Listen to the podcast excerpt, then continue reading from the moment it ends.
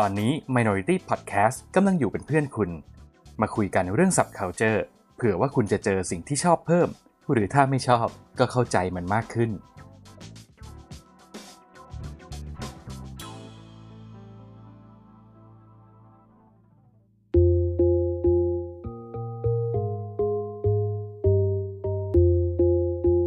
อยู่กับผมโอมพัทันตวัฒน์กับคำสอน เอาสิ่งที่เจอรอบตัวมาเป็นที่ตั้ง แล้วคลำให้เจอว่าอะไรสอนเราได้บ้าง เพื่อมาเติมของให้ตัวเอง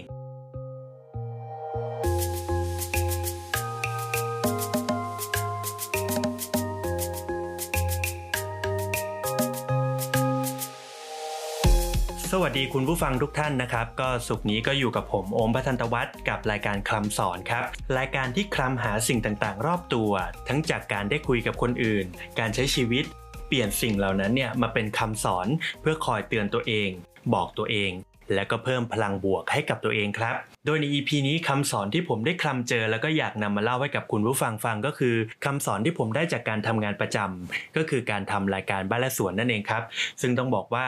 ผมโดนสอนตั้งแต่ก้าวเท้าเข้าบ้านเลยครับ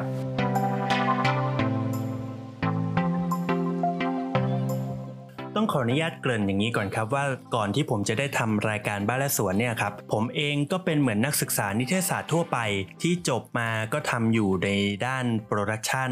ทำหนังทำ presentation ทำโฆษณาทำสารคดี โดยที่ไม่เคยได้ทำงานในด้านที่เกี่ยวข้องกับการออกแบบเลย จนกระทั่งเมื่อปี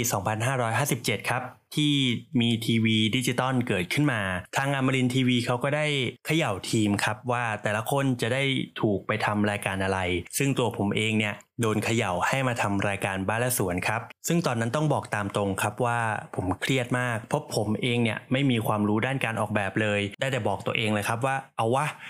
ไหนๆเขาก็ให้ทำแล้วเราลองดูสักตั้งก็แล้วกัน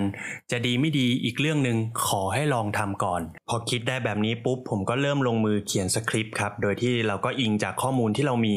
นั่นก็คือเรารู้ว่าบ้านที่เราจะไปถ่าย หน้าตาแบบนี้เขาเรียกว่าสไตล์แบบนี้มีกี่ห้องนอน มีกี่ห้องน้ำขนาดเนื้อที่เท่าไหร่ แต่ก็ต้องขอยอมรับครับว่าในวันนั้นเราเองก็รู้ตัวว่าสคริปต์ที่ออกมาเนี่ยมันก็ยังไม่ได้ทำให้เรารู้สึกอินกับบ้านซะทีเดียว เพราะด้วยความที่ว่าทุนเดิมเราไม่ได้มีความชอบด้านการออกแบบมาก่อน แล้วก็เขียนไปผสมกับการเล่าเรื่องของเราที่เรารู้สึกว่าเออมันทำให้เรารู้สึกอิน และมันอยากจะทำงานชิ้นนี้มากกว่า แต่เมื่อถึงเวลาที่ผมได้ก้าวเท้าเข้าสู่บ้านครับ สิ่งที่ผมคิดมันกลับด้านกันเลย เพราะตรงหน้าที่เห็นมันคือบ้านที่มันสวยมาก ถึงขนาดที่ว่า ผมยอมที่จะเปลี่ยนสคริปต์ณตรงนั้นทันทีเพื่อที่จะให้บ้านที่เราเคยคิดว่ามันเป็นพระรองเนี่ยกลับมาเป็นพระเอก สิ่งที่ผมทำวันนั้นครับ มันคือการด้นสด ด้นสดในที่นี้ก็คือการที่ผมถามทุกอย่างที่ผมไม่รู้กับทางเจ้าของบ้าน กับทางทีมงานที่เขาเคยทำมาก่อน หรือแม้กระทั่งตัวพิธีกรเอง เพราะเรารู้ว่าตัวเราเองไม่รู้ ถ้าเราแกล้งทำเป็นรู้หรือว่าเราไม่รู้แล้วเราไม่ถาม ผมว่าสิ่งนั้นเนี่ยมันจะเป็นหอกที่มาแทงหลังผมทีหลังได้ และถ้าสมมุติวันนั้นผมไม่ถามไป ผมว่าบางทีบ้านหลังนั้น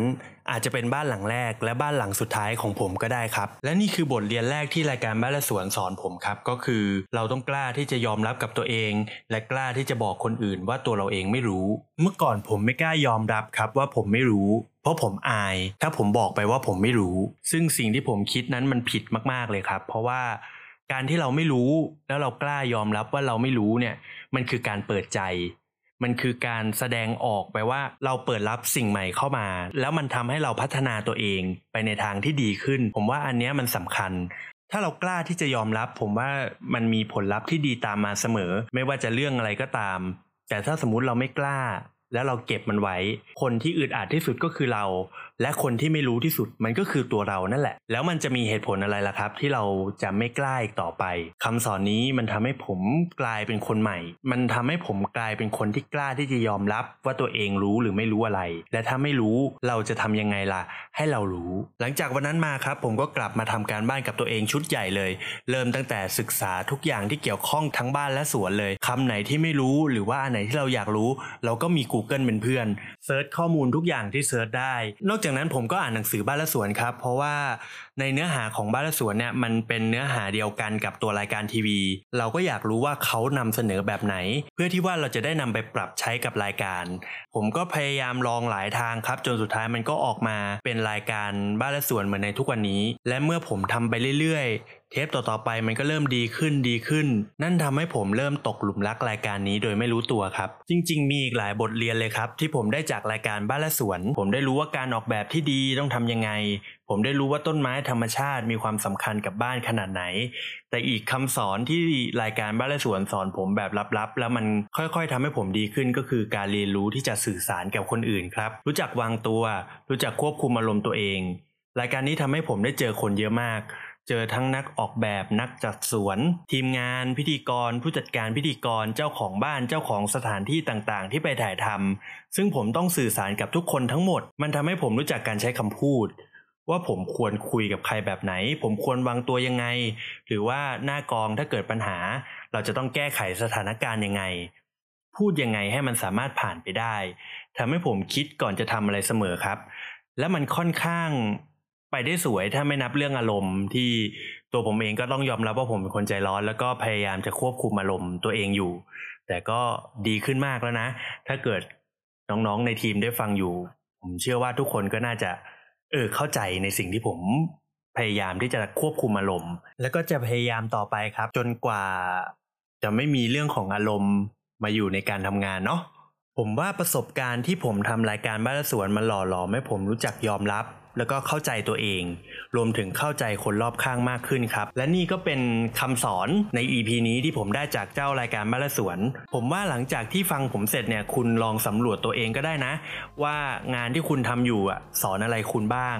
ไม่แน่ถ้าคุณลองคำหามันไปเรื่อยๆ อาจจะเจอคำสอนที่ดีอยู่ในนั้นก็ได้นะครับ และถ้าเจอก็เอามาเล่าให้ผมฟังบ้าง มาแชร์ไอเดียมาแลกเปลี่ยนกัน มาสร้างสังคมเล็กๆ ที่คอยแลกเปลี่ยนไอเดียกันในช่อง Minority Podcast ครับ สุดท้ายแล้วก็ต้องขอฝากรายการคำสอนรวมถึงรายการอื่นๆ ในช่อง Minority Podcast ครับ ฝากกดไลค์กดแชร์ แล้วก็ฝากกดติดตามพวกเราด้วยเพื่อเป็นกำลังใจในการที่จะทำ EP ต่อๆไปของผมและก็พี่ปินนะครับ ขอบคุณที่ติดตามช่อง Minority Podcast แล้วพบกัน EP หน้า